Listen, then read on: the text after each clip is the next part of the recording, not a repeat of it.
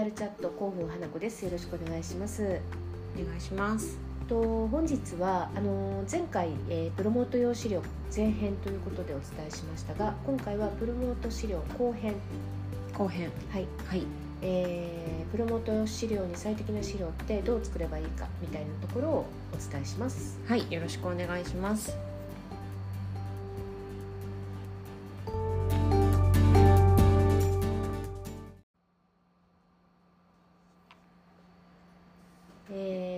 えープロモート用資料ってこう一言で言うとメディア向けの提案書になるんですけれどもはい。前回まではあの前編では、えーその資料についてというよりかはどちらかというとメディア、えーキャラバンと、はい。えー個別プロモートの違いって何っていうことについてお話ししましたのではい。今日はそのあたりの提案書はい。につけついてあのお話ししていきたいと思います。よろしくお願いします、はい。このその提案書っていうのを作る前に何かやるべきことって何ですか？そうですね。あの紹介してもらいたいアングルはい。案を何パターンか考えておくといいかと思いますね、あの中級者にもなれば、はい。こうパターンの分け方もいろいろ頭の中にはいろいろお持ちだと思うので、うん。まあ、例えばなんですけど経済視点うんうん。あと生活文化視点、はい。社会性的な視点はい。あと自社の業界視点なんかありますよね、はいでそういったものに分けてみて、うん。えー私の場合はこれをさらにですねこ細かくパターン分けするんですけれどもさらに細かくというと。そうですね。はい。まずはこう経済視点でもいくつか考えてみるといろんなアングルがあると思うんですよ、はい。例えば世界から見たこう今の日本経済だったりとかそこにあの自社の、えっと経済を照らし合わせてみるとか、うん。そうじゃなくて、えー単にこう売り上げが上がった背景みたいなところだったりとか、はい。あの本当いろいろあるかと思います、うん。あとはこう自社の戦略によって経済とか、えーそういった視点ですね、うん。まあいろいろあるありますので、はい。ぜひトライしてみていただければなと思いますが、はい。まあ、この時点では見出しタイトルと「えーなぜなら」という理由、はい。エビデンス程度なので、まあ、23行でよくてですね、うん。こうアングル案をイメージした後はアタックしたいこうメディアの分析これは定期的にしておかれるといいと思うんですけれども、はい。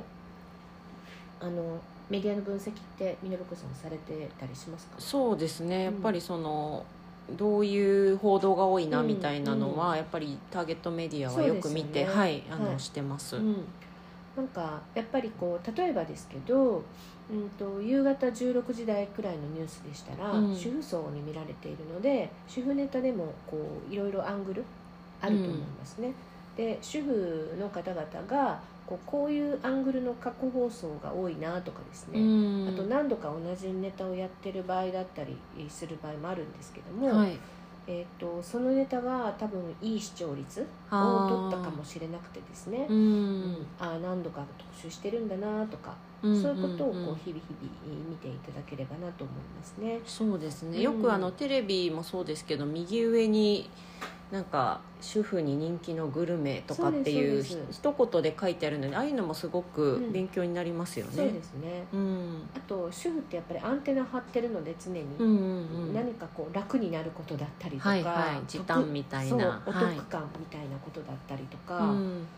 なんか今しかないみたいなのってすごく好きだと思うので、なんかそういったあの、うん。主婦の方々にとっていいあの、まあ、時短とかね一番わかりやすいですけどね、はい。えーあるかと思います。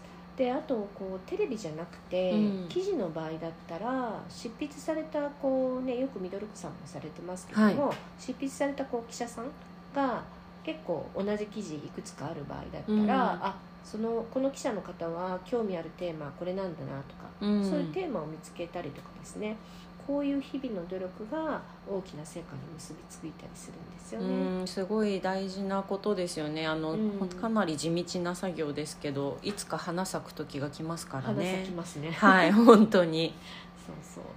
でまあそういったこう2つのことがまず整理をできたら、うんえっとあのプロモート用資料の構成なんですけれども、はいこうページ数にすると、まあ、8ページ程度8ページ。が、まあうん。そうそういいかなと思います。ついついね書き始めて、うん。ここうなんかこうアングルが思い浮かんでくると次から次書きたくなるんですけど、うん。まあまあ8ページぐらいあまりじゃあ多すぎてもダメってことですね。そうですね、うん。少なすぎてもなんか別点資料の方が多くなっちゃうみたいなのをちょっと避けたいので、でもう一つ注意していただきたいのはこう綺麗に作る方おられるんですよ、うん。こうデザインしたりもうがっつりこう厚めの冊子にしてしまったりするんですけれども、プロモート用資料とかあのファクトブックもそうなんですけど、はい。綺麗に作らずですね内容の方を濃くしていただくと。うんなるほど。そっちに注力していただいた方があの意外にメディアさん喜びますうね、ん。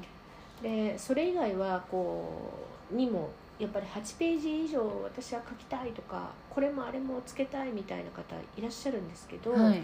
まあ、そこはぐっと我慢して別点で参考資料としてお渡しするのがいいかなと思います補ね。足的な感じでですね、そうですそうです、はい。そうあのリリースでも何でもいいので,、うん。はい、で上級者にもなるとこの提案書を読み終わると、うん。一冊が PR ストーリーになってるっていうことも少なくないのでね、うんぜひトライしてみていただければ。なるほど。そうするとまあ受け取って読んだメディアさんもこううん絵が浮かぶといそうか、そうです。そうすると企画になりやすいということですよね、なんかこう渡したメディアの方がこうご自身でストーリーを描けるうん。企画のヒントになっていると読み終わってるとですね、うん。なってるっていうのが理想ですね。なるほど、うん、で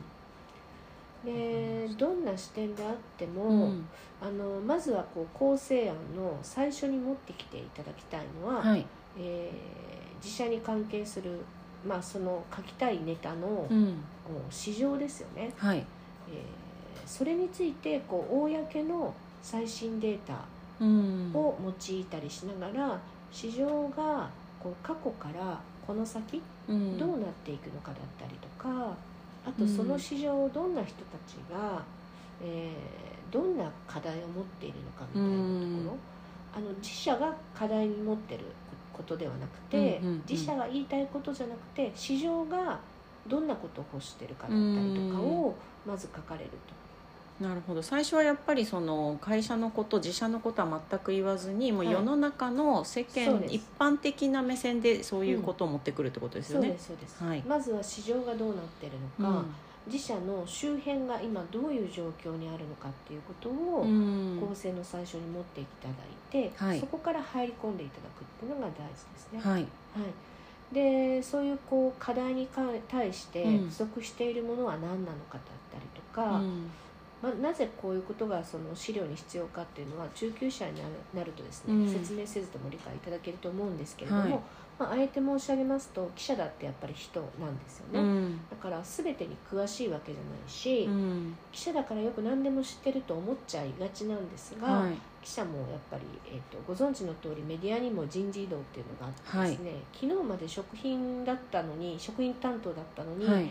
今日からこう IT 担当してますっていう方結構おられますね。そうですよね、そうなると全くゼロから勉強しないといけないっていうことになりますもんそうなんねですまあせっかく仲良くなったと思ってもすぐ異動にされて残念に思ったりすることも確かにあります。うんそうですね、はい。まあでも仕方がないので、うん。まあポジティブに捉えようとしていただければなと思いますが、はい。こうメディアだから知ってるでしょうが通じないんですよね、うんうん。こう自社の業界にあんまり慣れてない移動してきたばかりのメディアさんに当たったらこうラッキーって思ってもらえてもいいのかなって思います、うん。なぜならしっかりやっぱり勉強してくださいますし、うん。知ろうとしていただける。うん。理解しようとしてくださるんですよね、ああそれはありますね、うん。で、うん。その上で今何がトピックなのかについては慣れているメディアさんよりも、はい。もしかするとですね新鮮に受け取っていただける可能性も高いと思います、うんうんうんうんフレッシュな目線で見てくださるかゆえに。そうです、はい。そうですそうです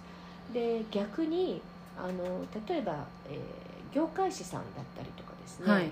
あのずっとこう業界誌畑でやってらっしゃる記者さんとかいらっしゃるんですけれども、うんそういう方がこう担当してこなかったという人だったら、はい。逆にこうそういう方に教えていただくうん。記者さんに教えていただく今どんなこう今の自分の自社のですね、うん。業界がどんな風になっていくのかだったりとか、えっと業界誌の方の方が詳しかったりします、うん。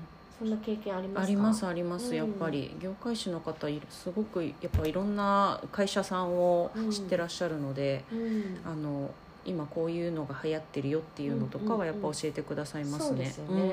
だから仲良くなれるとですね逆に教えてもらって、うん。今どんなことに興味があるかみたいなものもヒアリングしながらですね、はい。その興味に合わせて資料を更新していく、うんうん。まあ、追加していくみたいなことをするとですね、うん。よりこうリレーションが深まるなと思いますうので、ん、そうぜひやってみていただければと思います。はい。まあ、ほとんどのあのベンチャー広報さんとか一人広報さんだとうんなかなかそこまで手が回らずにリリースだけをとにかく書くっていうことを目標にしてらっしゃる方もいらっしゃると思うんですけれども、まあ、本当はリリース以外にもこの今までこのチャンネルでご紹介してきたファクトブックとかニュースレターとかでうん。今日のプロモート用資料、はい。こういったものを作成するとかなり効率的にメディアリレーションが図れるっていうことになりますよね。そうですね。はい、ぜひやってみたいと思います。はい、ぜひトライしてみてください。はい、えーまああの報道用資料あれこれということで、あのメディアリレーションにはファクトブックとか先ほどおっしゃっていただいたファクトブックだったりニュースレター、そして今日のプロモート用資料、はい、この3つはあのできればあの中級者レベルになるとですねご用意いただければと思いますしあのツイッターとかでよく見ていると1ヶ月にリリースを、まあ、20本ぐらい書きましたみたいな方がたまにいらっしゃるんですけど。まあ、初心者であれば、まあ、とにかくリリースがしっかり書けるようになるっていうのは大事なので、うん。あのいいかと思うんですけども中級者になるとですね、うん。リリースはそんなに出さなくてもいいので、うんむしろこうプロモート用資料だったり、うん要はリリースってストレートニュースを狙うものなので、はい企画とか特集を狙っていくっていう活動に切り替えていただけることをこうやってみていただければなと思いますので。そうですね。はい、皆さん頑張りましょう。はいありがとうございました。ありがとうございました。